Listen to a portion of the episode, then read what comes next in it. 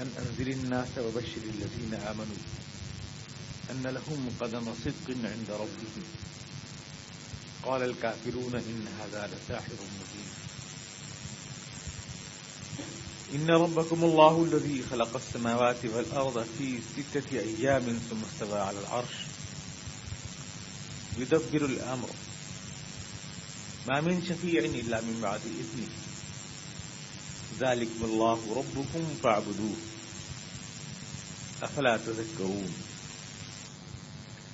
إليه مرجعكم جميعا وعد الله حقا إنه يبدأ الخلق ثم يعيده ليجزي الذين آمنوا وعملوا الصالحات بالقسط والذين كفروا لهم شراب من حميم وعذاب أليم بما كانوا يكفرون. صدق الله العظيم. کیا لوگوں کو اس بات کو بتا چک ہے کہ ہم نے ان میں سے ایک آدمی کے اوپر وحی بھیج دی تاکہ وہ لوگوں کو ڈرائے اور تاکہ ایمان والوں کو خوشخبری سنائے یہ کہ ان کے لیے سچائی کا قدم ہے ان کے رب کے پاس. اور صرف اس بات پر کافروں نے کہا کہ یہ تو محض ایک کھلا ہوا جادوگر ہے. حقیقت یہ ہے کہ تمہارا رب وہ خدا ہے جس نے آسمان اور زمینوں کو 6 دن میں پیدا کیا ہے اور اس کے بعد وہ عرش کے اوپر جلوگر ہوا ہے, کائنات کا انتظام چلا رہا ہے. کوئی سفارشی نہیں اس کے حضور میں مگر یہ کہ جس کی اجازت وہ دے. لوگوں, یہ ہے تمہارا رب اللہ تمہارا, تو تم اسی کی عبادت کرو. کیا تم کو نصیحت نہیں ملتی؟ تم سب کو لوٹ کر اسی کے پاس جانا ہے. یہ اللہ کا سچا وعدہ ہے. وہی پیدائش کی شروعات کرتا ہے, وہی اس کو لوٹا بھی سکتا ہے تاکہ ایمان والوں کو اور نیک کام کرنے والوں کو انصاف کے ساتھ سزا دی جائے. اور وہ لوگ جنہوں نے خدا کے ساتھ کفر کیا ہے ان کے لیے کھولتا ہوا پانی اور دردناک عذاب ہو, اس لیے کہ انہوں نے حق کا انکار کیا. اکان للناس عجبا, کیا لوگوں کو اس بات کے اوپر تعجب ہے ان اوحینا الی رجل منہم, کہ ہم نے انہی میں سے ایک انسان کے اوپر اپنا پیغام بھیجا, اپنی وحی بھیجی. ہر دور میں یہ سوال رہا ہے, جب بھی رسول آئے ہیں اللہ کا پیغام پہنچایا ہے تو تمام قوموں نے یہی سوال کیا ہے کہ یہ کس طرح ممکن ہے کہ ایک انسان انسانوں کے لیے رسول بنے. یہ کسی کی سمجھ میں نہیں آتا کہ کوئی انسان خدا کا رسول بن سکتا ہے. رسول کیا چیز ہوتی ہے؟ انسان ہی, ہم جیسا آدمی, ہم جیسا گوشت پوش رکھنے والا, ہماری طرح جسمانی ضرورتیں رکھنے والا ایک انسان, وہ خدا کا رسول ہو, خدا کا پیغام اس تک آتا ہو, خدا کی وحی اس تک پہنچتی ہو. یہ بات لوگوں کی سمجھ میں نہیں آتی. چنانچہ قرآن کریم میں پچھلی قوموں کے اس سوالات نقل کیے گئے جس میں بڑا تعجب ہے لوگوں کو. ابعث اللہ بشر الرسولہ, اللہ تعالیٰ کسی آدمی کو رسول کیوں بنائے گا؟ اللہ تعالیٰ آدمی کو رسول بنائے گا؟ انسان رسول بنے گا اللہ تعالیٰ کا؟ مال حضر رسول اکل و تعام و یمشی بالاسواق, وہ جو بازاروں میں چلتا ہے, کھاتا ہے, پیتا ہے, وہ اللہ کا رسول کیسے بن جائے گا؟ ہم جیسا, ہمارے سامنے رہنے والا, ہماری طرح چلتا ہے, پھرتا ہے, کھاتا ہے, سانس لیتا ہے, زندگی, موت, باپ, ماں, سب کچھ ہوتے. اس تک خدا کے فرشتے آتے ہیں, خدا کا پیغام آتا ہے. وہ خدا کے پیغام کو کس طرح سے قبول کر لیتا ہے, کیسے سن لیتا ہے, کیسے پہنچا لیتا ہے؟ ہمیشہ یہ سوال کیا گیا ہے اور یہ سوال آج بھی باقی ہے. آج بھی لوگوں کی سمجھ میں نہیں آتا. جو مذہب میں یقین رکھنے والے ہیں وہ تو یہ کرتے ہیں کہ جو رسول ہیں ان کو انسان ہی ماننے سے انکار کر دیتے ہیں, کیونکہ سمجھتے ہیں کہ انسان رسول ہو ہی نہیں سکتا ہے, تو سیدھا بول دیتے ہیں کہ خدا ہی ہے, خدا ہی جو ہے بشکل بشر آیا ہے, اس طرح کی بات کہہ دیتے ہیں.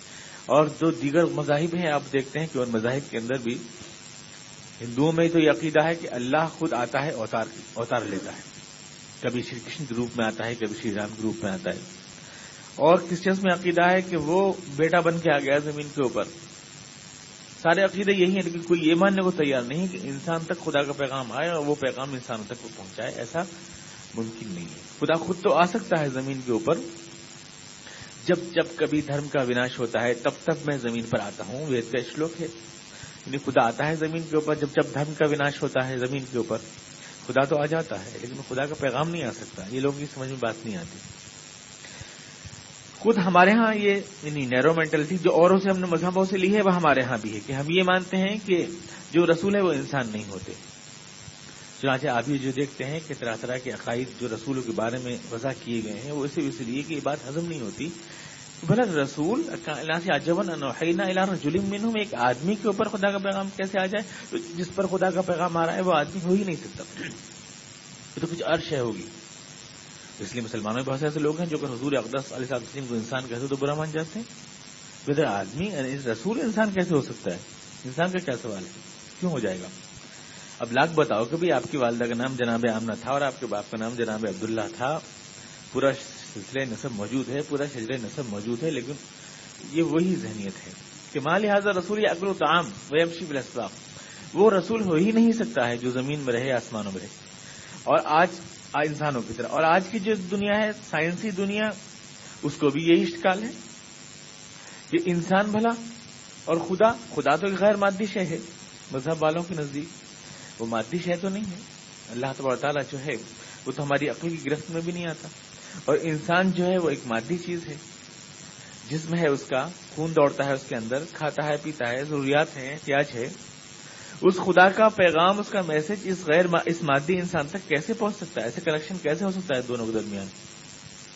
یہ آج کے سائنسداں اس بات کا سوال کرتے ہیں کہ ممکن نہیں ہے، انسان تک اپنا میسج بھیج سکتا ہے، ایک مادی مخلوق دوسری مادی مخلوق تک بھیج سکتی ہے، لیکن خدائے کائنات جو غیر مادی ہے بالکل، وہ ایک مادی انسان تک اپنا میسج کیسے بھیجے گا؟ اور انسان میں یہ صلاحیت کہاں ہے کہ وہ اس کو قبول کر سکے، اس کو کیچ کر سکے اس میسج کو؟ آدمی میں یہ صلاحیت ہے نہیں، اس لیے رجل انسان جو ہے وہ انسان اللہ کا وحی کو قبول نہیں کر سکتا۔ اسی سوال کو اللہ تعالیٰ فرما رہا ہے، کان للناس عجبا ان اوحینا الی رجل منہم، محض اس بات پر لوگوں کو تعجب ہے کہ اللہ کا پیغام انسان تک کیسے آ گیا، محض اس بات پر تعجب ہے ایک انسان خدا کا رسول کس طرح بن سکتا ہے۔ تو در حقیقت اس کی وجہ یہ ہے، قرآن کریم نے خود اس سوال کا جگہ جگہ جواب دیا ہے، کیا فرشتہ آئے پھر، کیا خود خدا آئے پھر؟ اگر اللہ کا پیغام پہنچانے کے لیے انسان نہ آئے تو پھر کون آئے؟ کیا فرشتہ آئے؟ فرشتہ کیوں آئے؟ لو کان فی الارض ملائکۃ یمشون مطمئنین لنزلنا علیہم من السماء ملکا رسولا، زمین میں اگر فرشتے آباد ہوتے تو یقیناً ہم فرشتے کو رسول بنا کے بھیجتے، اللہ تعالیٰ فرماتا ہے۔ زمین میں اگر فرشتے آباد ہوتے تو فرشتے ہی رسول بن کے آتے، اور اللہ کو اگر انتظام کائنات چھوڑ کے آنا ہوتا تو خود آ جاتا وہ یہاں پر اور اپنا روپ دھار لیتا۔ لیکن جو اللہ خود زمین کے اوپر انسان کا روپ دھار کے آ سکتا ہے، کیا وہ ایک انسان ہی میں وہ صلاحیت پیدا نہیں کر سکتا کہ وہ اپنا پیغام اس تک پہنچائے؟ فرشتہ کیوں؟ فرشتے کی ضرورت کیا ہے؟ لو کان فی الارض ملائکۃ یمشون مطمئنین لنزلنا علیہم من السماء ملکا رسولا، فرشتوں کے لیے فرشتہ رسول آ سکتا تھا، فرشتوں کے لیے فرشتہ نمونہ بن سکتا تھا، انسانوں کے لیے تو انسان ہی کو رسول آنا چاہیے۔ انسانوں کی ضروریات کیا ہیں، انسان کی دلچسپیاں کیا ہیں، انسان کو کس بات سے غم ہوتا ہے، کس بات سے دکھ ہوتا ہے، کس بات سے خوشی ہوتی ہے، یہ ایک انسان ہی تو تجربہ کر کے بتائے گا، فرشتہ کیسے بتائے گا؟ فرشتہ کس سے شادی کرے گا، کون سی فرشتی دنیا میں ڈھونڈے گا وہ، اور پھر کیسے وہ اس دیوائی تعلقات قائم کرے گا، اور کیسے وہ دنیا تک اپنا نمونہ پہنچائے گا، کیسے زخم کھائے گا، کیسے خون بہائے گا؟ اس میں خون ہوگا ہی نہیں، نور کی مخلوق ہے، کیسے سب کچھ کرے گا؟ انسان کے لیے جو ماڈل بنے گا وہ انسان بنے گا، اس لیے انسان کو آنا چاہیے۔ تو لوگوں کو اس بات پر تعجب ہے کہ ہم نے انسان پر وحی کیوں بھیجی، تو تعجب اس لیے ہے کہ انسان اپنی عظمت سے، اپنی حقیقت سے اور اپنی جو صلاحیتیں ہیں ان سے نا آشنا ہے آدمی، اپنے آپ کو بہت کمتر سمجھتا ہے، انفیریٹی کمپلیکس میں گرفتار ہے آدمی کو پتہ نہیں کہ وہ کتنی عظیم چیز ہے۔ کائنات میں اللہ کی بنائی ہوئی اس پوری کائنات میں ستارے، سیارے، سورج، چاند، نہ جانے کتنی اشیاء، نہ جانے کتنے صحابی شہابی برقیرے، نہ جانے کیا کیا اس کائنات کے اندر ہے. اس کائنات میں اس اللہ کی سب سے شاہکار تخلیق انسان ہے. انسان سے بڑی کوئی تخلیق نہیں اللہ کی. اللہ نے جتنی نعمتیں انسان کے اوپر کی ہیں اور جتنی صلاحیتیں انسان کو دی ہیں اتنی پوری دنیا میں پوری کائنات میں کسی مخلوق کو نہیں دی گئی. سب سے بڑی نعمت تو انسان کے پاس مثلا دماغ ہی ہم دیکھتے ہیں، اتنا سا دماغ ہے، ننھا سا انسان ہے. ننھا سا انسان کی یعنی زمین کی بھی حیثیت کیا ہے اگر آپ دیکھیں پوری کائنات میں. اگر آپ کائنات کو کھڑے ہو کر کہیں سورج کے اوپر سے اور اوپر سے دیکھنے لگیں تو زمین آپ کو نظر بھی نہیں آئے گی.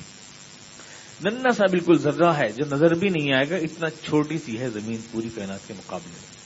سورج ہی اس سے جو ہے ہزاروں گنا بڑا ہے، اور وہ سورج بھی ہمارا جو ہے بہت چھوٹا سورج ہے. اس سے ہزاروں لاکھوں گنے بڑے سورج اس کائنات کے اندر نہ جانے کتنے لاکھوں کی تعداد میں ہے.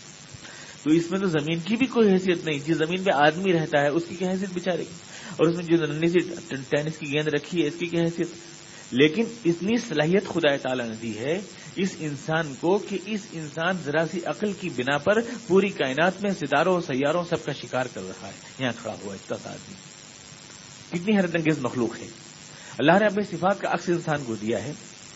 اللہ بصیر ہے، دیکھنے والا ہے. انسان کو خدا نے دیکھنے کی صلاحیت دی ہے. اللہ علیم ہے، انسان کو اللہ نے جاننے عالم بنایا ہے. اللہ تعالیٰ سمیع ہے، سنتا ہے، انسان کو اللہ نے سننے والا بنایا ہے. اپنی صفات کی پرچھائی، اپنی صفات کا عکس انسان کو ادا کیا ہے. دنیا میں کسی کو بھی یہ صلاحیتیں نہیں تھیں جتنی انسان کو دی گئی ہیں.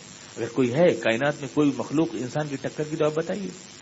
تو انسان تو عظیم ترین مخلوق ہے اللہ تبارک تعالیٰ کی، اور جو صلاحیتیں اور جو صفات انسان کو عطا کی گئی ہیں وہ کسی مخلوق کو نہیں دی گئی. اس لیے اگر اللہ کا رسول بن سکتا ہے تو انسان ہی بن سکتا ہے، کوئی اور مخلوق نہیں بن سکتی. انسان قریب تر ہے. انسان ان اللہ خلق آدم علی صورتہ، انسان قریب تر ہے، اور جب وحی الہی کی روشنی اس کو مل جائے تو انسان اللہ کی رضا پا سکتا ہے، اللہ کا قرب پا سکتا ہے. سب سے عظیم ترین چیز ہے. اور آپ تھوڑا سا ہم دیکھ رہے ہیں اصل میں سائنس جسے کہتے ہیں وہ پوری طور سے انسان کو سمجھ نہیں سکتی، کیونکہ سائنس کی فیلڈ ہے مادیت. بس پیڑ کیسے بنتا ہے، پودا کیسے نکلتا ہے، اخوا کیسے پھوٹتا ہے، ڈنٹل کیسے بنتا ہے، یہ ہے سائنس کا ٹاپک. بس اس کے علاوہ کچھ نہیں. جانور سے جانور کیسے پیدا ہوتا ہے، سمندروں کا تجزیہ کیا، اینالیسس کیا، بتا دیا لیبارٹری کے اندر. روح کی حقیقت کیا ہے اور اس کی سائنس بالکل نہیں جانتی، نہ یہ اس کی فیلڈ ہے، نہ اس میں وہ انٹرفیئر کرتی. روح کی حقیقت کیا ہے تو سائنس چھوتی بھی نہیں روحانیات کو. تو انسان کی عظمت کا جو میدان ہے وہ تو بےچارے ٹچ نہیں کر سکتی، سائنس اس کو ٹچ ہی نہیں کر سکتی.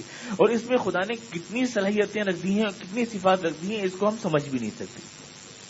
لیکن یہ طے ہے کہ انسان اللہ کی اس کائنات میں اس کی شاہکار مخلوق ہے، اور اس سے بڑی کوشش ہے پوری کائنات میں نہیں.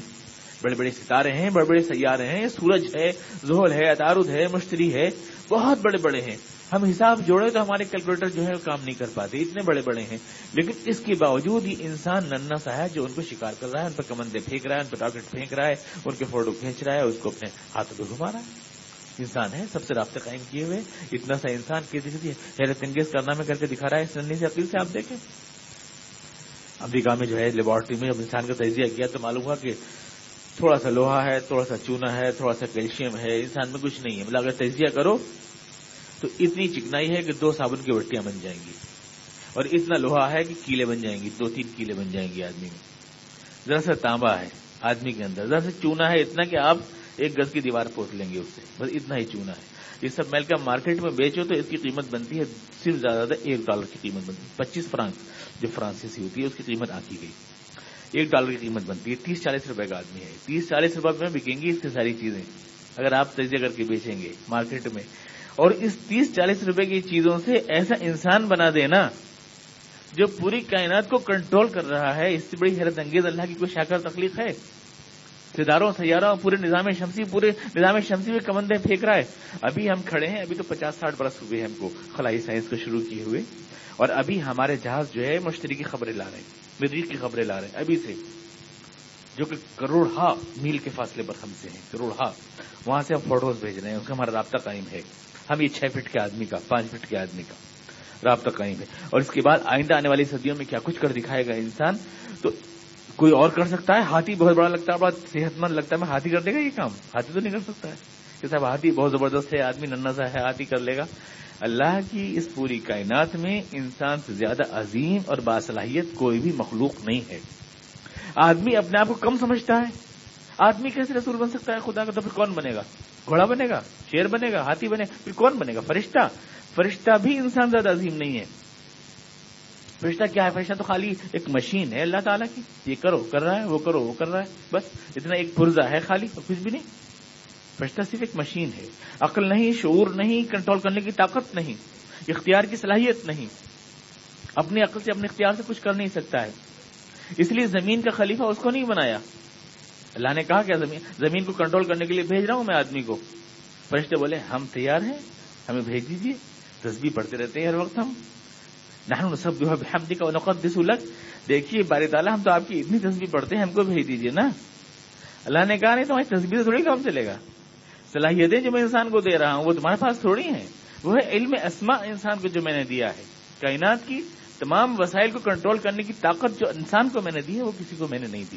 وعلم آدم الاسماء کلھا، تمہیں اگر دعویٰ ہے تم بتا دو، تم بھی ہم اسماء ہیں، اور اگر تمہیں دعویٰ ہے تو تم بتاؤ۔ تو جب فرشتہ نہیں بول سکے تو اللہ نے آدم سے کہا کہ آدم اب تم بولو کائنات کے حقائق کے بارے میں، تو آدم نے کہا انبئہم باسمائہم فلما انبئہم باسمائہم قال الم اقل لکم انی اعلم غیب السماوات والارض۔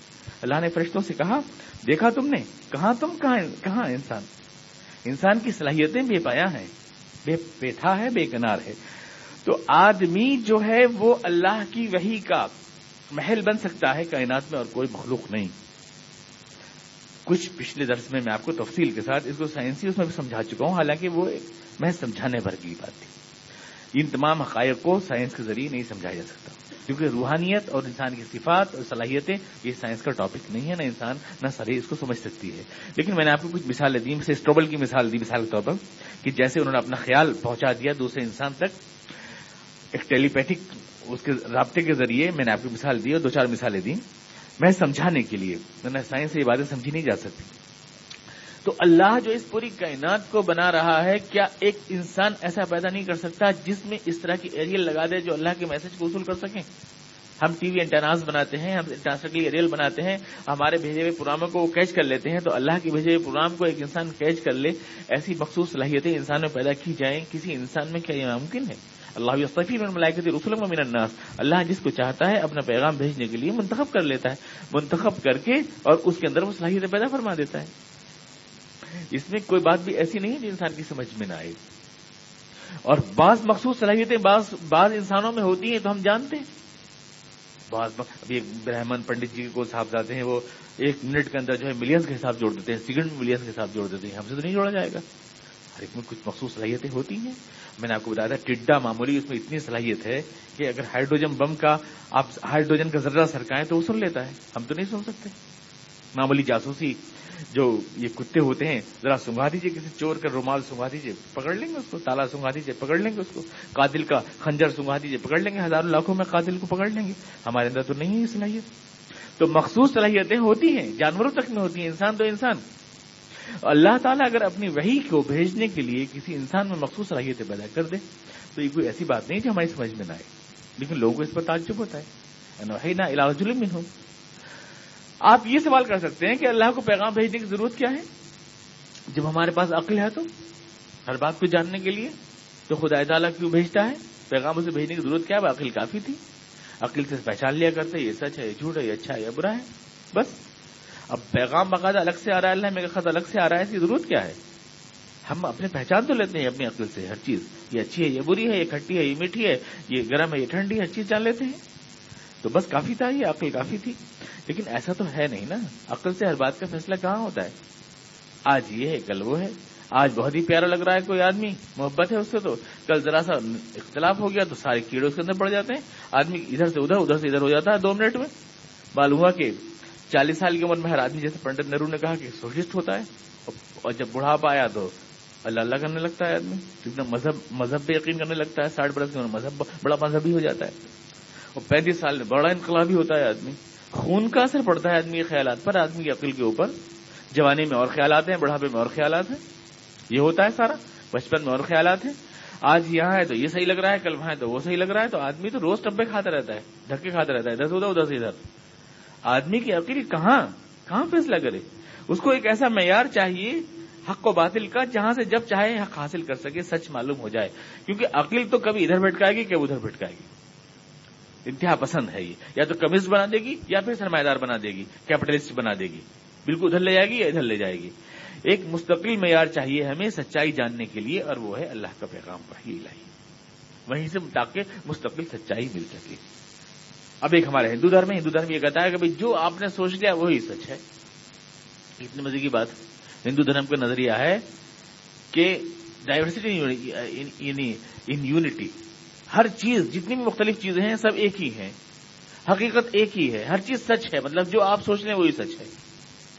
یہ ہے ہندو دھرم کا فلسفہ, یہ بھی سچ وہ بھی سچ, ایشور کو مانے تو سچ, نہ مانے تو سچ, 10 کروڑ مانے تو سچ, 25 کروڑ مانے تو سچ, سب سچ ہے, ہر چیز ٹھیک ہے. مہاتما بدھ گالیاں بک رہے ہیں برہمنوں کو تو وہ بھی سچے ہیں, اور برہمن واد تو وہ بھی سچ ہے, ہر چیز سچ ہے.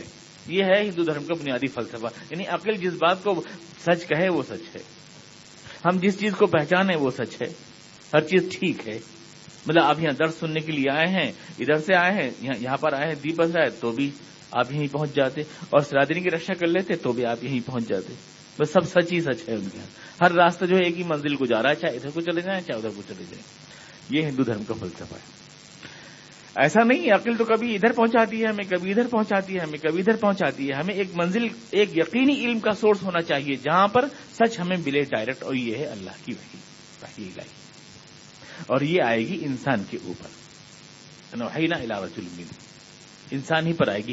اور رجل منہم یعنی ان انسانوں میں آئے گی جو مانوس ہیں, انہی میں سے ایک انسان.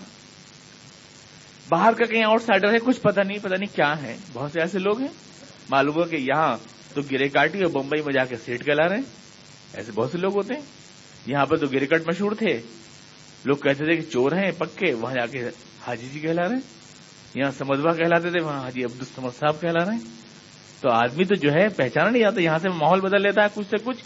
جب تک ہم اس کا بیک گراؤنڈ نہیں معلوم ہو, جب تک ہمیں یہ نہیں معلوم ہو کہ ہے کیا, اس کی حقیقت کیا ہے, فیکٹ کیا ہے, تبھی تو اس کے سچ جھوٹ کی پہچان ہوتی ہے. آدمی جہاں رہتا ہے وہاں کے لوگ زیادہ جانتے ہیں اس کو اچھی طرح, اور ان کے درمیان رہنے بسنے والا انسان ہی رسول بن کے آئے تو زیادہ اس کی شناخت ہو سکتی ہے.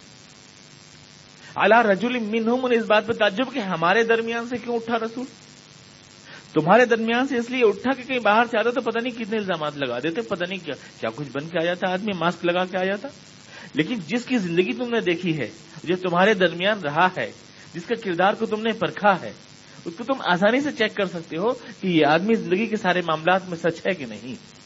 اس لیے اگر کوئی رسول ہے تو اس کا جانے پہچانے لوگوں کے درمیان سے اٹھنا ضروری ہے, ورنہ باہر سے تو کوئی بھی آدمی کچھ بھی بہانہ بنا کے آ سکتا ہے. الا رجل منہم, انہی میں سے آنا, تاکہ اچھی طرح جان لے کہ اس کے کردار میں کوئی داغ دھبا تو نہیں ہے. حضور اقدس علیہ الصلوۃ والسلام اپنی رسالت کے ثبوت میں اپنی زندگی کو پیش فرماتے ہیں, اس لیے اور کہتے ہیں کہ لبثت فیکم عمرا من قبلی, میری سچائی کا ثبوت مانگنے والوں, میری سچائی کا ثبوت یہ ہے کہ میں نے تمہارے درمیان زندگی گزاری ہے. لبثت فیکم عمرا من قبلی, میری زندگی خود میری صداقت کا ثبوت ہے. تو رجل منہم یعنی ہم ہی میں سے کیوں آ گیا, تم میں سے اس لیے آ گیا کہ باہر سے آتا تو ایسا تھا کہ باہر کے چور آن کر کے بہت اچھے بن جاتے ہیں دوسری جگہ جا کر, ایسا ہوتا ہے. لیکن جو آدمی جس جگہ پیدا ہوا وہاں کے رہنے بسنے والوں کو دھوکہ نہیں دے سکتا, وہ کیا ہے, وہ کوئی نقاب نہیں اوڑھ سکتا, وہ مقدس شخصیت بن کے نہیں آ سکتا, لوگ اس کو اچھی طرح جانتے ہیں. آدمی اپنے ماحول ہی میں پہچانا جاتا ہے, اس لیے رسول جو آتے ہیں وہ اپنے ماحول کی پیداوار ہوتے ہیں, باہر سے امپوز نہیں کیے جاتے. انہیں یہ شکایت ہے کہ ہم میں سے کیوں اٹھا, الا رجل منہم, اور یہی تو صداقت کا ثبوت ہے.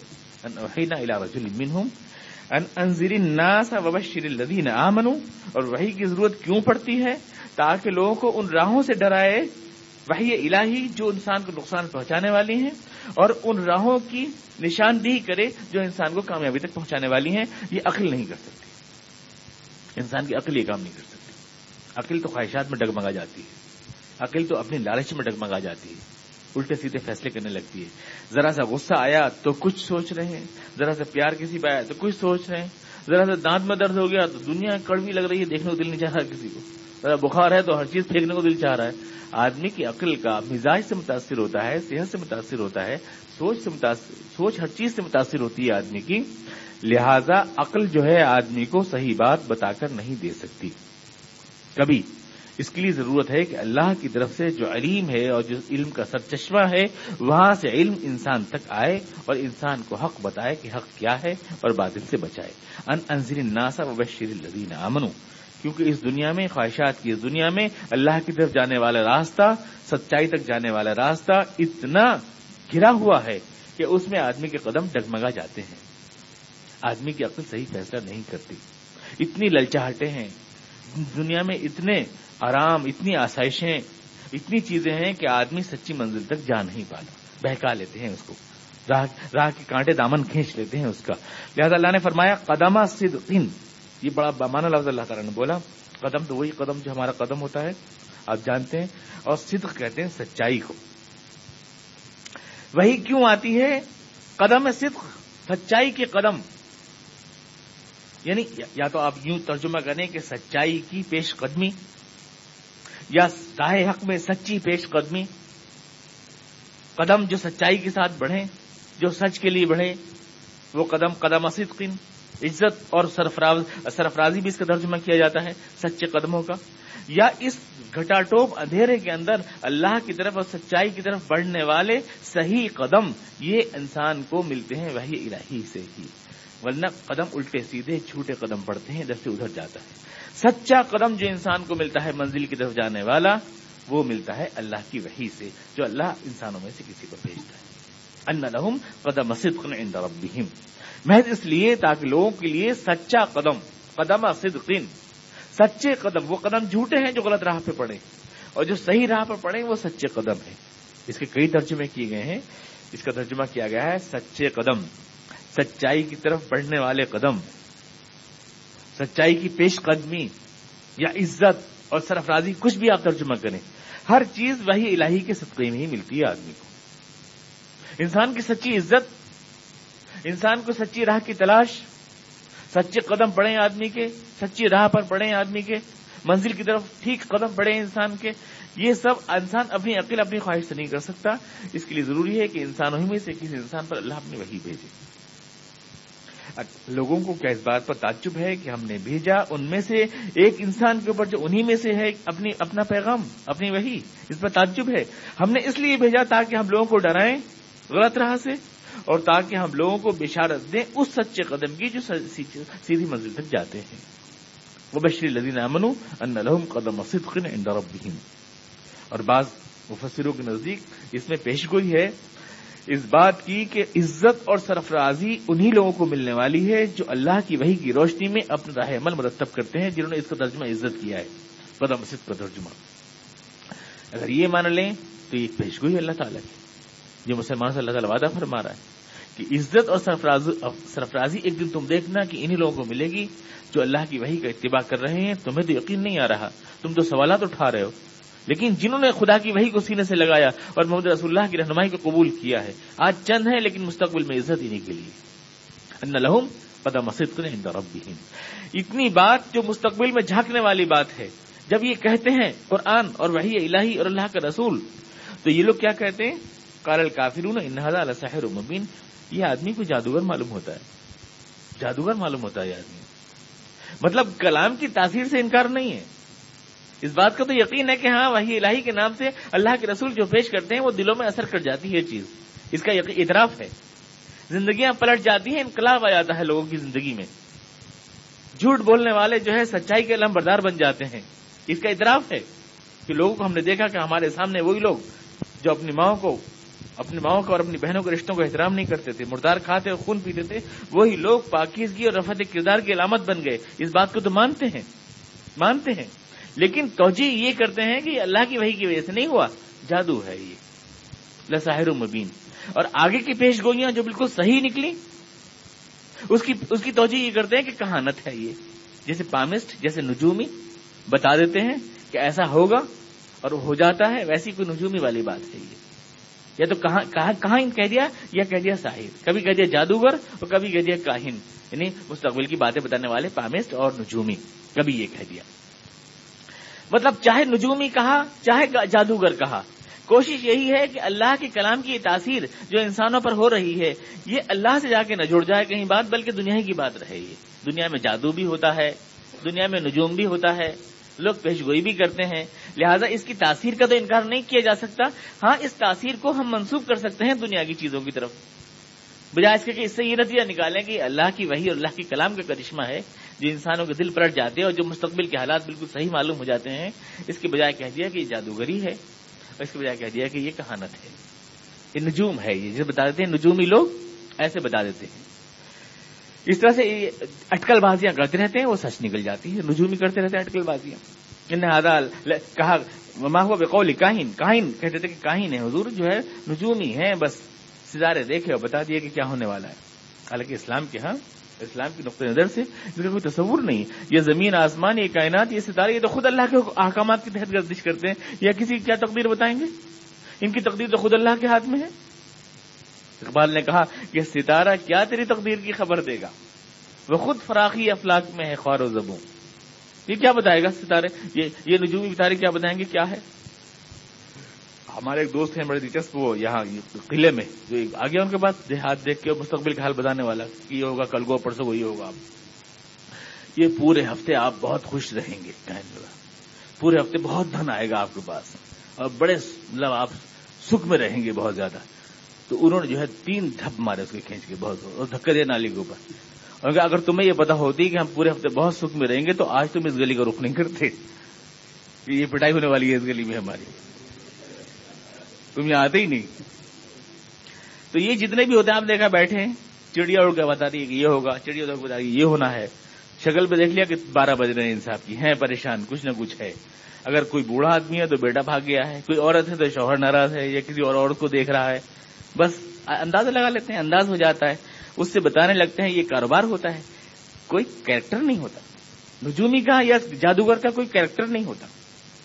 نجومی یا جادوگر کسی کردار کو نہیں بناتا, کردار ساز نہیں ہوتا. ایسا کبھی نہیں ہو سکتا کہ کوئی نجومی یا کوئی جادوگر کسی جھوٹے کو سچا بنا دے, ایسا کبھی نہیں ہو سکتا. کسی بزدل کو بہادر بنا دے, دوسروں کی جان لینے والوں کو دوسروں کی خاطر جان دینے والا بنا دے, جادو کبھی نہیں ہوتا. جادو اور اللہ کے کلام کا فرق تو ہم کردار سے پہچان سکتے ہیں, کون سا کلام کون سا کریکٹر پیدا کرتا ہے. لیکن مذہب جب کبھی بھی, جتنی بھی میتھالوجیز ہیں پرانی, اس میں یہی ہے کہ یہ لوگ یہ سمجھتے ہیں کہ وحی اور جادو یہ ایک ہی جگہ سے آتی ہیں, دونوں چیزیں, سب یہ سمجھتے ہیں.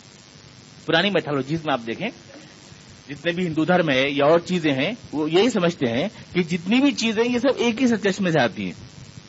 چوجی جتنے بھی جھوٹے دھرم ہیں ان سب میں آپ یہ دیکھیں گے کہ جادو ضرور ہوگا ملا ہوا, جھوٹے دھرموں میں جادو ضرور ملا ہوا ملے گا.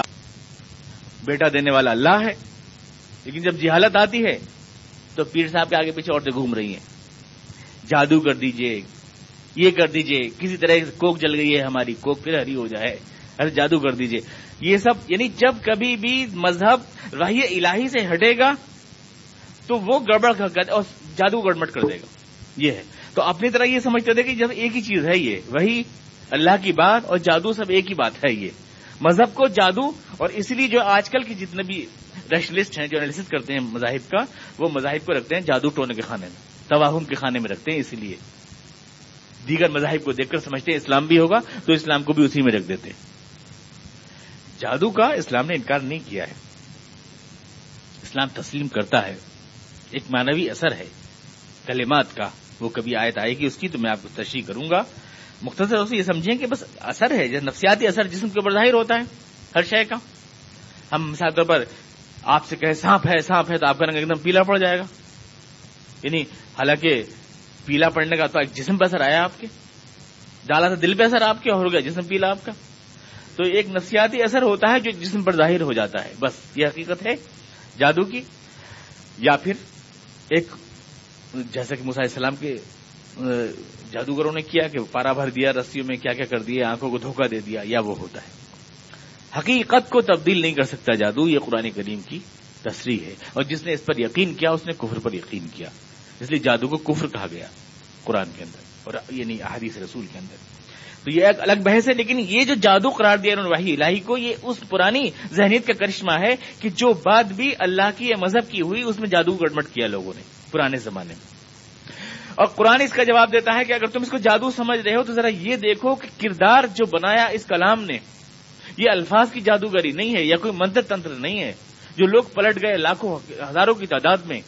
یہ صرف اللہ کے کلام کی تاثیر ہے محض, ورنہ جادوگر دنیا میں نہ کوئی انقلاب لایا کرتے ہیں, اور جادوگر نہ انسانوں کو جو ہے اللہ کے آگے رونے والا بنایا کرتے ہیں, جادوگر نہ انسانی اقدار کے لیے مر جانے والا بناتے ہیں.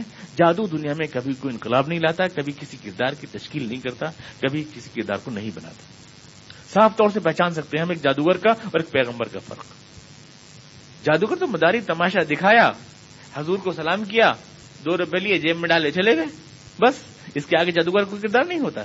جادو کیا دنیا میں تہذیبوں میں انقلاب لائیں, تغیر میں, افکار میں, اور صدیوں کی تاریخ کو بدل دیں, کبھی کسی جادوگر نے ایسا کیا ہے؟ ایسا نہیں کر سکتے. تو اتنا موٹا فرق جو نہیں پہچان سکتے, وحی الہی کا اور جادو کا, ظاہر کفر کی حالت ہے. قال الکافرون, محض اتنی سی بات کے اوپر کہ دیکھا کہ لوگوں کے کردار پلٹ رہے ہیں, اور ایک انسان یوں کہہ رہا ہے کہ خدا کے پیغام مجھ تک آتے ہیں, اور وہ مستقبل کی بشارات اور انذار اور تبشیر کر رہا ہے, لوگ کہہ رہے ہیں یہ جادو ہے.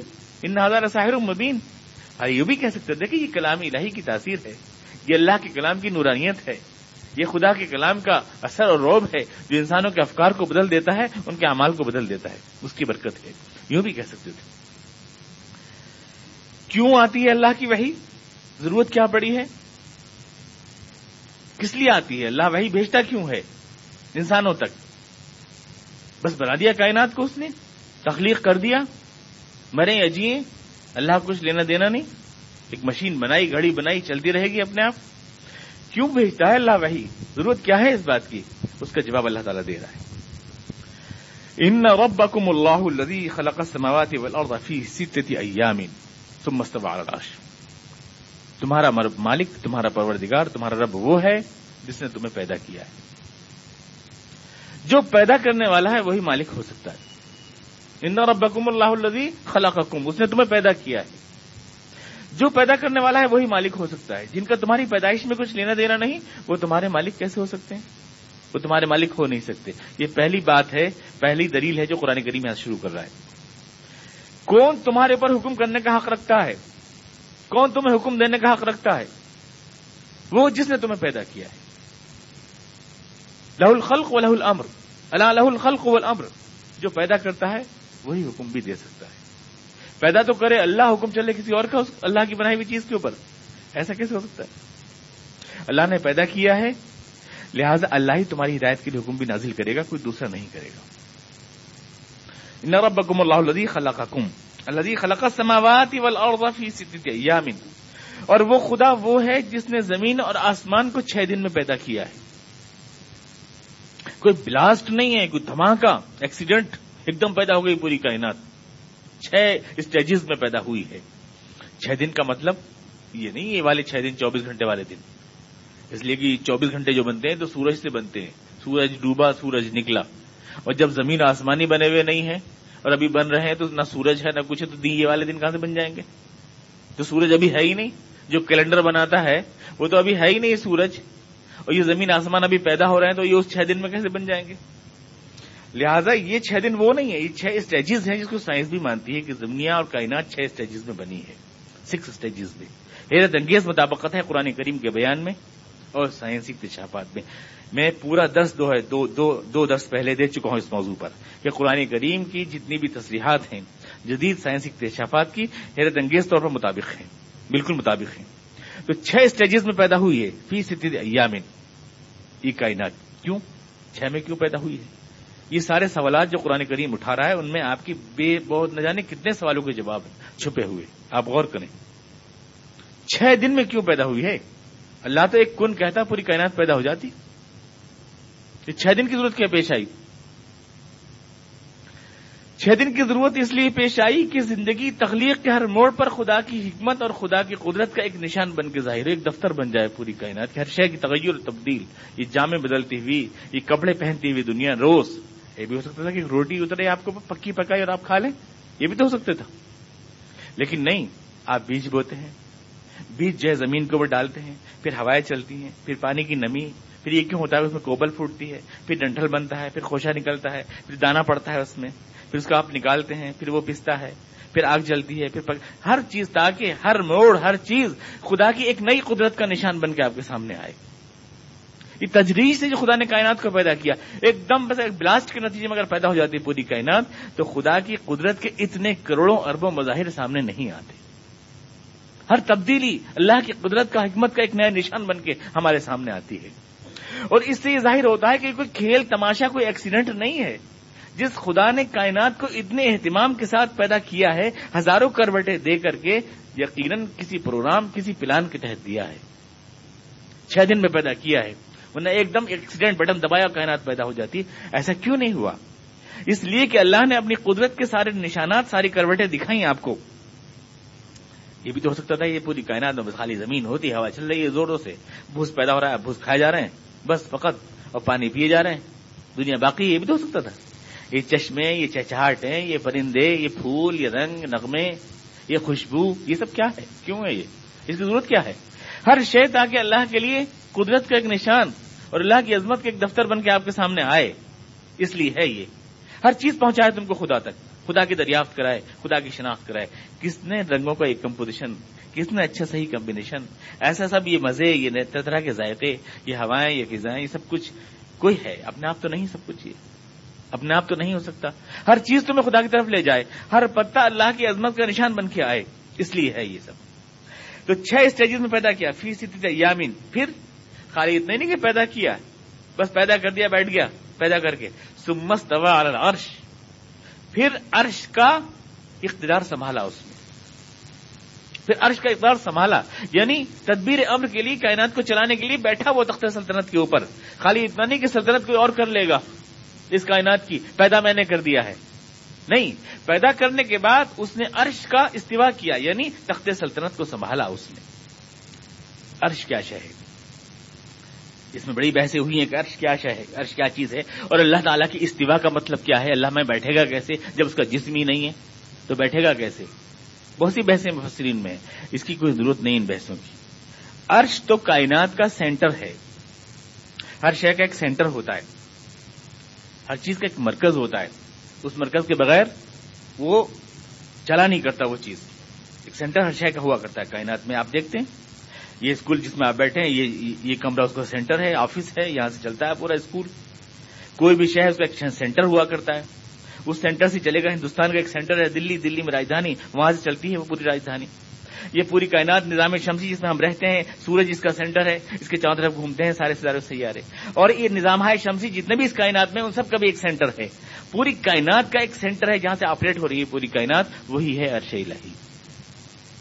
سائنس بھی مانتی ہے اس کو, سینٹر آف یونیورس کا یہ نظریہ سائنس بھی مانتی ہے کہ جیسے ہر شے ایک مرکز سے کنٹرول ہوتی ہے, اس پوری کائنات بھی ایک سینٹر چاروں طرف گھوم رہی ہے, وہی ہے عرش الہی.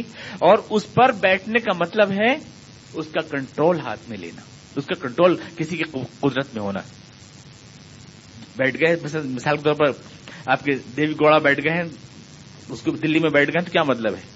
تخت پہ بیٹھ گئے, ہندوستان میں بیٹھے ہیں پورے, کیا وہ بیٹھ گئے کہ کیا مطلب؟ بیٹھ گئے کا مطلب یہ ہے اختیارات ان کے ہاتھ میں آ گئے ہیں.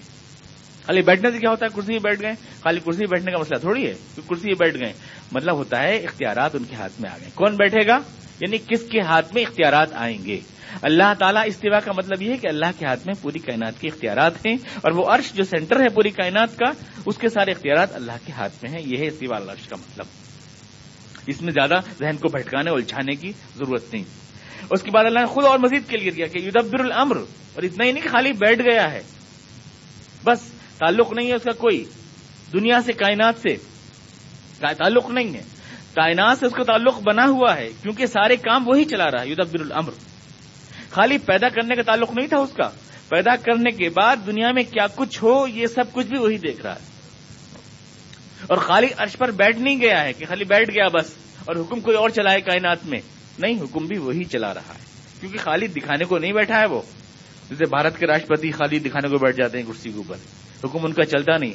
وہ اپنے آپ کو راشٹرپتی کہتے ہیں حالانکہ راشٹرپتی نہیں ہوتے ہیں وہ, ان کا حکم چلتا نہیں. کرسی پہ تو ضرور بیٹھ جاتے ہیں لیکن حکم ان کا چلتا نہیں. ایسا نہیں ہے, اللہ تعالیٰ بیٹھا ہے عرش پر, حکم بھی اسی کا چلتا ہے. یدبر الامر.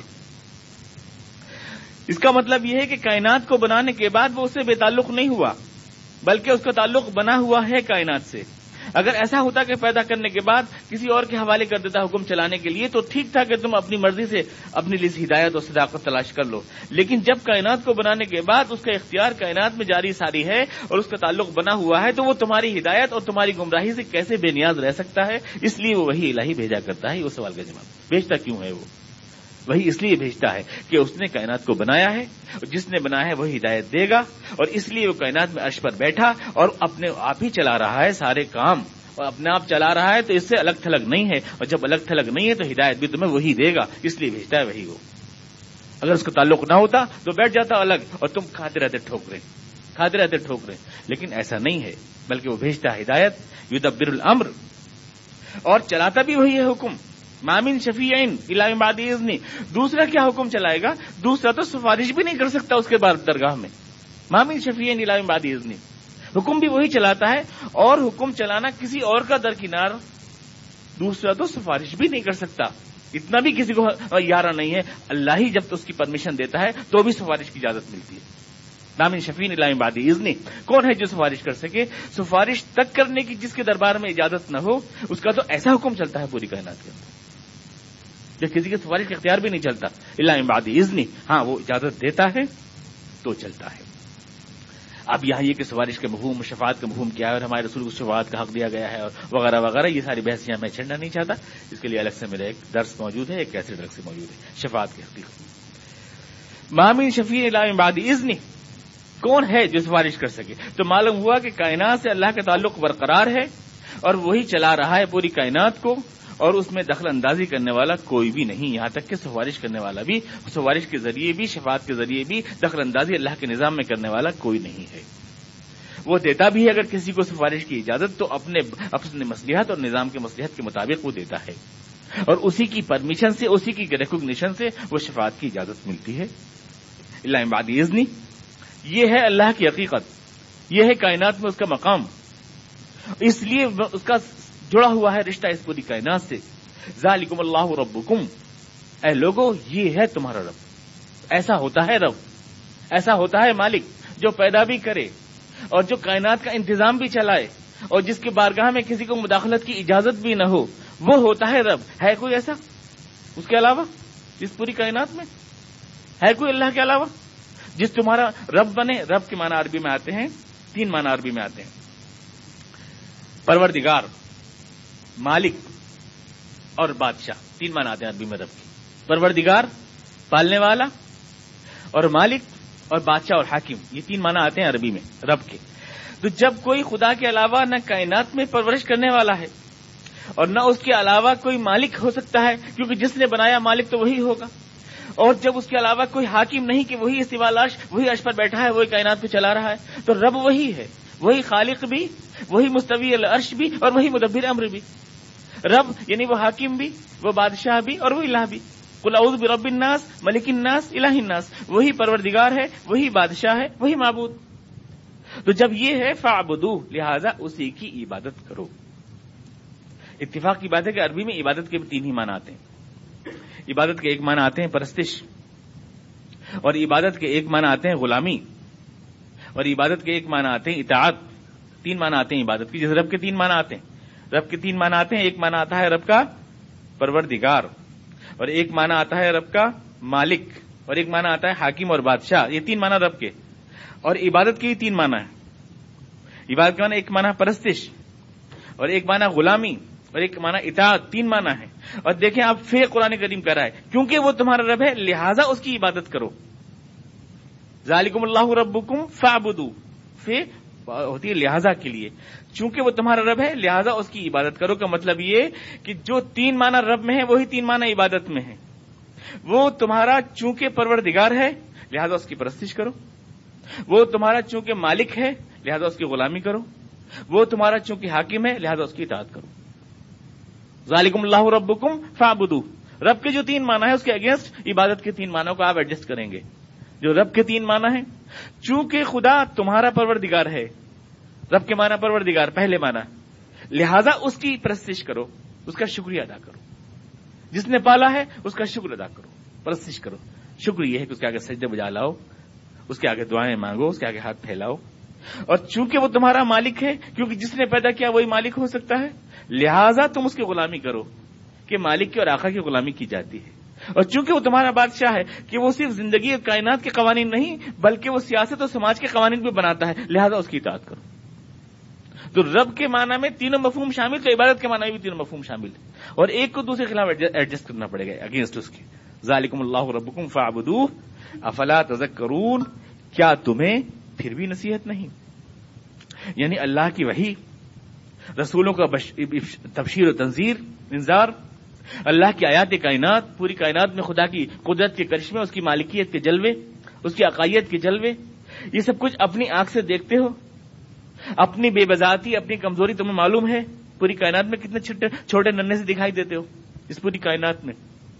مالک پوری کائنات کے ہو مگر مالک سے لگتے نہیں، لگتے ہو پوری کائنات کے مالک۔ سمندروں کو چاہو تو بہا دو جدھر، زمینوں میں ٹریک بنا کر ٹرینیں دوڑا دو، پہاڑوں کو کاٹ کے ڈائنامائٹ سے اڑا دو، لگتے ہو مالک اس کائنات، لیکن مالک سے دکھائی دیتے نہیں۔ پہاڑ کے نیچے کھڑے چوہے سے دکھائی دیتے ہو، پہاڑ کے نیچے ہاتھی کے نیچے کھڑے ذرا سے ننھے سے دکھائی دیتے ہو، اس پوری ہواؤں میں، فضاؤں میں، خلا میں اتنے چھوٹے سے دکھائی دیتے ہو، مالک ہو کر بھی مالک دکھائی دیتے نہیں۔ کون ہے مالک حقیقی اس پوری کائنات کا جس نے تمہیں اختیارات دیے ہیں؟ یہ پوری چیزیں تم کو نظر نہیں آتی، افلا تذکرون، کسی شے سے کوئی نصیحت نہیں ملتی، اپنا مقام، خدا کی عظمت کا احساس کچھ تم کو نظر نہیں آتا، افلا تذکرون، یہ سوال اللہ تعالیٰ کر رہا ہے۔ پھر جب ایسی بات ہے تو کیا تمہیں اس عظیم کائنات میں سچ اور جھوٹ کو جاننے کے لیے ضروری نہیں کہ خدا تمہیں سے کسی انسان کے اوپر اپنا پیغام بھیجے جو تمہیں بتائے کہ سچ کیا ہے اور خدا کی مرضی کیا ہے اور تمہاری کامیابی کس بات میں ہے؟ یا اس کی ضرورت نہیں؟ افلا تذکرون، یہ بات تمہاری عقل میں نہیں آتی، کیوں ضرورت نہیں؟ افلا تذکرون، الیہ مرجعکم جمیعا، اور خدا کو چھوڑ کر جتنے بھی تم دوسرے مالک اور آقا بنا رہے ہو، تم بھی اور وہ سارے آقا بھی، سب کے سب جائیں گے لوٹ کر اسی کے پاس، الہی مرجعکم جمیعا، اسی کے پاس لوٹ کر کے جائیں گے۔ آج جن کے آگے سر ٹیکتے پھرتے اور منہ نواڑتے پھرتے ہو، تم دیکھو کل اسی کے دربار میں سر جھکائے کھڑے، اسی تم دیکھو گے خود۔ الہی مرجعکم جمیعا، وعد اللہ حقا، سچ وعدہ ہے اللہ کا، کر کے دکھائے گا وہ اس بات کو، وعد اللہ حقا۔ کیوں؟ انہ یبدأ الخلق ثم یعیدہ، کیا دلیل ہے اس بات کی؟ دلیل کیا ہے کہ وہی مرجع ہے سب کا، اس لیے کہ اسی نے خلق کی ابتدا کی ہے اور وہی اس کا اعادہ کرتا ہے، پیدا پہلی بار بھی وہی کرتا ہے اور دوبارہ بھی زندگی کو وہی وجود میں لائے گا۔ اور جن کا نہ پہلی بار پیدا کرنے میں کوئی ہاتھ اور نہ دوبارہ وجود میں لانے میں کوئی ہاتھ، وہ مرجع کیسے بن جائیں گے؟ وہ کیسے مرجع بن جائیں گے؟ دلیل دے رہا ہے اللہ تعالیٰ اس بات کی، وہی ہے سب کا مرجع و مولا، کیونکہ پیدا بھی پہلی بار اس نے کیا اور دوبارہ بھی وہی ریپیٹ کرے گا۔ اور جن کا نہ پہلی بار میں کوئی ہاتھ نہ دوسری بار میں کوئی ہاتھ، وہ کیسے مرجع بن جائیں گے؟ وہ کیوں بن جائیں گے؟ هو الذي يبدأ الخلق ثم يعيده، لیکن سوال یہ کہ اس بات کی ضرورت کیا ہے کہ زندگی ریپیٹ کی جائے؟ کیوں ریپیٹ کرتا ہے اللہ تعالیٰ؟ ضرورت کیا ہے اس بات کی؟ اللہ نے امکان پیدا کیا، اللہ نے دلیل بیان فرمائی، لیکن اس کی ضرورت کیا ہے؟ اس ضرورت کو اللہ تعالیٰ بیان فرما رہا ہے، اس لیے ليجزي الذين آمنوا وعملوا الصالحات بالقسط، تاکہ جو سچے چلنے والے خدا کی راہ پر ہیں اور اعمال صالحہ والے، ان کو ان کے اعمال کی جزا دی جائے۔ اس لیے ضرورت ہے کہ زندگی ریپیٹ کی جائے، اور جو بد اعمال ہیں ان کو سزا دی جائے، اس لیے ضروری ہے کہ زندگی ریپیٹ کی جائے۔ اس زندگی میں اگر ایکسٹینشن دے دیا جائے، مثال کے طور پر اس زندگی میں آپ نے 50 سال تو کیے، آپ نے یہ زندگی آپ کو دے دی، اب ایک نیکسٹ ایک لائف اور دے دی جائے، آپ کو مزید 50 سال اور جیئیں گے آپ، تاکہ آپ اس کی پینالٹی بھگتیں۔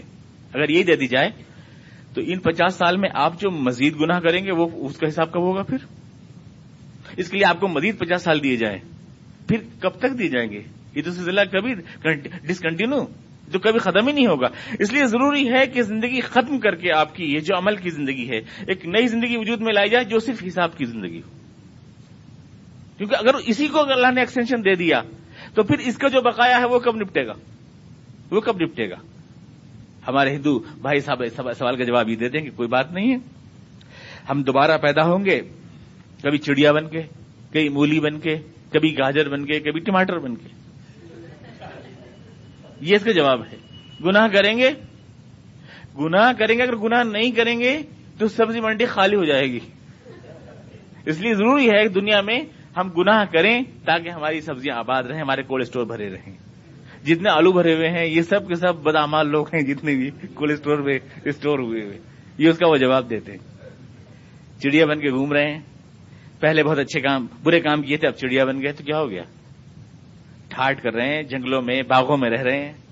انسان ہوتے پیسہ کماتے تو انکم ٹیکس والوں کے چھاپے پڑتے, کبھی جیل میں جاتے, کبھی پریشانی ہوتی, کبھی حوالہ گھٹالا نکلتا, پریشان ہوتے, زندگی میں آفتیں آتی. انسان بن کے تو ہم سے جانور ہی بہتر رہا ہے, نہ اس کو انکم ٹیکس ڈپارٹمنٹ کا ڈر ہے, نہ حوالے کا گھٹالا, نہ کچھ, نہ کوئی پریشانی. وہ تو ہم زیادہ آرام میں, سزا کہاں ہے؟ وہ تو اور عیش میں ہے. یہ سزا کہاں ہے؟ پینالٹی کہاں ہے؟ یہ جواب جو ہے وہ معقول جواب نہیں ہے. زندگی کا ریپیٹیشن ضروری ہے, دوبارہ ایک نئی زندگی وجود میں دینا ضروری ہے آپ کو, تاکہ آپ کی زندگی کے اعمال کا حساب دیا جا سکے. قرآن کریم کہہ رہا ہے, آپ دیکھ لیں ٹیلی کر کے, قرآن کریم کی بات زیادہ معقول ہے, ان کی بات زیادہ معقول ہے. مجھے پتہ ہی نہیں, دوسرا جنم میرا ہو گیا, مجھے پتہ ہی نہیں کہ پچھلے جنم میں میں نے یہ کیا تھا اس لیے اس کی سزا مجھے مل رہی ہے, مجھے پتہ ہی نہیں. تو کیا سزا ہوئی؟ جب تک مجھے معلوم نہ ہو کہ یہ کس جرم کی سزا ہے, سزا کہاں ہے معلوم نہیں. یہ شعور اور یہ جسم الگ ہے, میرا بالکل الگ. اور وہ کہتے ہیں کہ صاحب انسانوں کی آبادی بہت بڑھ رہی ہے, فیملی پلاننگ یہ کرو وہ کرو, نسبندی, آپریشن, امکے ڈھمکے, ہر جگہ لال تکون کا اشتہار. آسان طریقہ یہ, خوب قتل کرو, خوب چوریاں کرو, خوب غارت گوریاں کرو, آدمی خود ہی بند ہو جائیں گے, سبزیاں اور غلہ پیدا ہوگا. پھر تو یہ تو فیملی پلاننگ کا بھی بڑا آسان طریقہ ہے, انسانوں کی پیدائش کم ہو جائے گی. یہ کیجئے, جرائم قانون کا ہٹا دیجئے, کورٹیں ہٹا دیجئے, سپریم کورٹ ہائی کورٹ کچھ نہ رہے, ایک دوسرے گلا کاٹیں ہم, اس کے نتیجے میں آدمی پیدا ہونا بند ہو جائیں گے, آبادی اپنے آپ کم ہو جائے گی. اس کی کیا تو بہت آسان طریقہ ہے. قرآن کریم کہہ رہا ہے یہ کوئی طریقہ نہیں. زندگی میں ہم بعض جرائم ایسے کرتے ہیں جن کا ہمیں اس زندگی میں مل ہی نہیں سکتا بدلہ. جس آدمی نے ہیروشیما پہ ایٹم بم مارا, 2.5 لاکھ آدمی اس نے ایک سیکنڈ میں مار دیے, آپ اس کو کیا سزا دے سکتے ہیں؟ زیادہ یہ کہ اس کو پھانسی پہ لٹکا دیں گے, بس ایک آدمی 2.5 لاکھ کے بدلے میں. اس کو تو 2.5 لاکھ مرتبہ پھانسی دینے کی ضرورت ہے. اس زندگی میں کوئی دے سکتا ہے؟ کوئی دے سکتا ہے؟ یہ زندگی کافی نہیں ہے ہمارے اعمال کی سزا دینے کے لیے. ایک لڑکی کو آپ نے خراب کیا, اس سے کوئی بچہ پیدا ہوا, نہ جانے کتنے نصب خراب ہوئے, نہ جانے کس کس کی جائیداد میں حصے دار بن گیا, خواہ مخواہ, فری کا نہ حصے دار تھا نہ کچھ تھا, کتنوں کے حصے مار لیے اس نے, اس کی خاندان بدنام ہوا, صدیوں تک بیچارے بدنام ہو گیا وہ خاندان, کس کس کو بھگتنے پڑے. آپ کے اس 5 منٹ کی جرم کی سزا آپ کو صرف 4 ڈنڈے مار کے چھوڑ دیا جائے, یہ کیسے ممکن ہے؟ کب تک گیا یہ گناہ کوئی جانتا ہے؟ کب تک جاتی ہے نیکی کوئی جانتا ہے؟ ایک نیکی اللہ کے رسول نے وہاں فران کی چوٹی پہ کھڑے ہو کر کلمہ حق بلند کیا تھا, ایک نیکی. آج اس کے صدقے میں دنیا میں اربوں انسانوں کو صداقت سچائی کی میراث ملی ہے. 60 برس کی زندگی میں اس کا بدلہ کوئی دے سکتا ہے؟ ممکن ہے؟ ممکن نہیں ہے. کروڑوں اربوں سال تک جو نیکی جائے اور لاکھوں انسانوں کو نیک بنائے, اس کے لیے تو لاکھوں سال چاہیے بدلہ دینے کے لیے. اور جو ایک بدی لاکھوں سال تک انسانوں کو برباد کرے, اس کے لیے تو لاکھوں سال چاہیے. اس لیے یہ زندگی کافی نہیں, ایک نئی زندگی دینے کی ضرورت ہے, ایک نئی زندگی دینے. لیجیے الذین آمنوا وعملوا الصالحات بالقسط, اور یہی انصاف ہے, تاکہ اللہ انصاف کرے. اگر اللہ نیکوں کو نیکی کا بدلہ نہ دے اور بدوں کو برائی کی سزا نہ دے تو یہ انصاف نہیں ہے. یہ انصاف نہیں ہے کہ سب کا ایک ہی انجام بدلہ نہ ہو. کیا ٹکے سیر کھا جی ٹکے سیر بھاجا دنیا میں کیوں اندھیر نقدی چوپٹ راج ہے؟ اگر اللہ نے اس کائنات کو اتنے صحیح نظام کے ساتھ بنایا ہے کہ سورج کے ایک ایک سیکنڈ کی اسے خبر ہے کہ کون سے سیکنڈ پہ آج نکلنا ہے, تو اسے ہمارے اعمال کی خبر نہیں ہے, اور اس کا بدلہ ملنا نہیں چاہیے ہمیں, بالکل ملنا چاہیے. یا دوسرے سے آپ خدا کا انکار کرتے ہیں, ورنہ اگر خدا ہے تو ظاہر ہے کہ وہ ایک نئی زندگی لائے گا وجود میں, تاکہ ہمارے سارے اعمال کا حساب دے دیا جائے. تو یہ اس سوال کا جواب ہے کہ اللہ میاں ریپیٹ کیوں کرتا ہے زندگی کو؟ اس لیے تاکہ وہ جزا دے ایمان والوں کو ان کے عمل کی, اور سزا دے بدکاروں کو ان کی بدکاری کی, اور یہی ہے انصاف بالقسط, چونکہ وہ عادل ہے اور انصاف والا ہے. والذین کفروا لهم شراب من حمیم وعذاب الیم بما كانوا یکفرون, اور وہ لوگ جو انکار کرتے ہیں سچائی کا, ان کو کھولتی ہوئی شراب. شراب کا لفظ جو ہے مشروب کے معنی میں بولا جاتا ہے, ڈرنکس پیش کی جائیں گے, کہتے ہیں نا ڈرنکس, عربی میں کہا جاتا ہے کہ ٹھنڈا برد ٹھنڈا پیش کیا جائے گا. تو کیا کس طرح سے, مطلب یہ تو ایک طرح کی شراب تھوڑی ہے, کھولتا وہ پانی دے رہے ہیں کہنے کہ شراب ہے, یہ مشروب ہے, یہ کوئی پینے کی چیز ہے. قرآن اس کو بطور طنز بول رہا ہے. اس لفظ کو شراب کہتے ہیں اس اولین ضیافت کو جو مہمان کی جاتی ہے. دوزخ میں جا رہے ہیں, اوندھے منہ گرنے والے ہیں, ہولیا تہپاچا ہونے والا ہے, قرآن کہہ رہا ہے آپ کی مہمان نوازی کی جا رہی ہے, آپ کی مہمان نوازی, اولین مہمان نوازی. دنیا میں آپ بھی باطل کو حق کہہ کے بیچا کرتے تھے, اور دنیا میں آپ بھی نیم کی نبولی کو شہد کہہ کے فروخت کیا کرتے تھے, تو آج یہاں بھی آپ کھولتا ہوا پانی شراب کے نام سے تعامل فرمائیے. لهم شراب من حمیم وعذاب الیم بما كانوا یکفرون. آپ وہاں پر حق کی انکار کیا کرتے تھے, اس کی پاداش یہی ہے کہ آپ کے ساتھ بھی الفاظ کا وہی کھیل کیا جائے جو آپ دنیا میں الفاظ کا کھیل کیا کرتے تھے. لہم شراب من حمیم وعذاب علیم بما كانوا یکفرون, کیونکہ آپ انکار حق کیا کرتے تھے. وہاں پر تم لوگوں نے سچائی کو مان کر نہیں دیا. اللہ کی کائنات پکار پکار کر بول رہی تھی, تمہاری عقل بول رہی تھی, آیات کائنات سب بول رہی تھی سچ کیا ہے جھوٹ کیا ہے, اور تم جب چاہتے اپنا راستہ چینج کر سکتے تھے, لیکن تم نے جان بوجھ کر خواہشات نفس کی راہ پر چلے اور اللہ کی ہدایت کو جھٹلایا, تو آج دنیا میں تمہارا یہی انجام ہونا چاہیے تھا جو اللہ تمہیں دے رہا ہے. اور یہ بالکل انصاف ہے, بالقسط اللہ فرمانا انصاف ہے, یہ کوئی نا انصافی نہیں ہے, یہ خدا کا ظلم نہیں ہے. کیا لوگوں کو اس بات پر تعجب ہے کہ ہم نے ایک انسان کے اوپر اپنا پیغام اپنی وحی بھیج دی, وہ انسان جو انہی میں سے ہے, اس لیے کہ لوگوں کو ڈرائے غلط کاری کے نتائج سے, اور اس لیے کہ لوگوں کو خوشخبری سنائے اس بات کی کہ سچے قدم اللہ کی راہ تک پہنچنے کے لیے کون سے ہیں. محض اس بات کے اوپر کافر یوں کہتے ہیں اس کلام کو کہ یہ تو ایک کھلا ہوا جادوگر ہے. لوگوں, یہ جادو نہیں, یہ وحی الہی, اس کی ضرورت اس لیے ہے کہ تمہارا رب جس نے زمین اور آسمان کو 6 دن میں پیدا کیا ہے, پھر وہ عرش پر بیٹھا ہے, اور پھر وہی کائنات کا حکم چلا بھی رہا ہے, اور ایسا چلا رہا ہے کہ کسی کو سفارش کرنے کا یارہ بھی نہیں اس کے دربار میں, اس کی اجازت کے بغیر. ایسا ہے رب تمہارا, لہذا تمہیں چاہیے کہ تم اسی کی عبادت کرو. پھر کیا تمہیں نصیحت نہیں ملتی, تمہیں عقل نہیں آتی, تم سب اسی کی طرف پلٹ کر جاؤ گے. یہ اللہ کا سچ وعدہ ہے, کیونکہ زندگی کو اسی نے شروعات کی ہے, اور زندگی کی کو وہی دہرائے گا, اور اس لیے دہرائے گا تاکہ ایمان والوں اور ہمارے صالحہ والوں کو ان کے نیک عمل کی جزا دے, اور کافروں کو کھولتا ہوا عذاب اور دردناک عذاب دے, اس لیے کہ وہ انکار کرتے تھے بالقسط انصاف کے ساتھ, اس لیے وہ زندگی کو دہرائے گا. کوئی سوال اگر آپ چاہیں.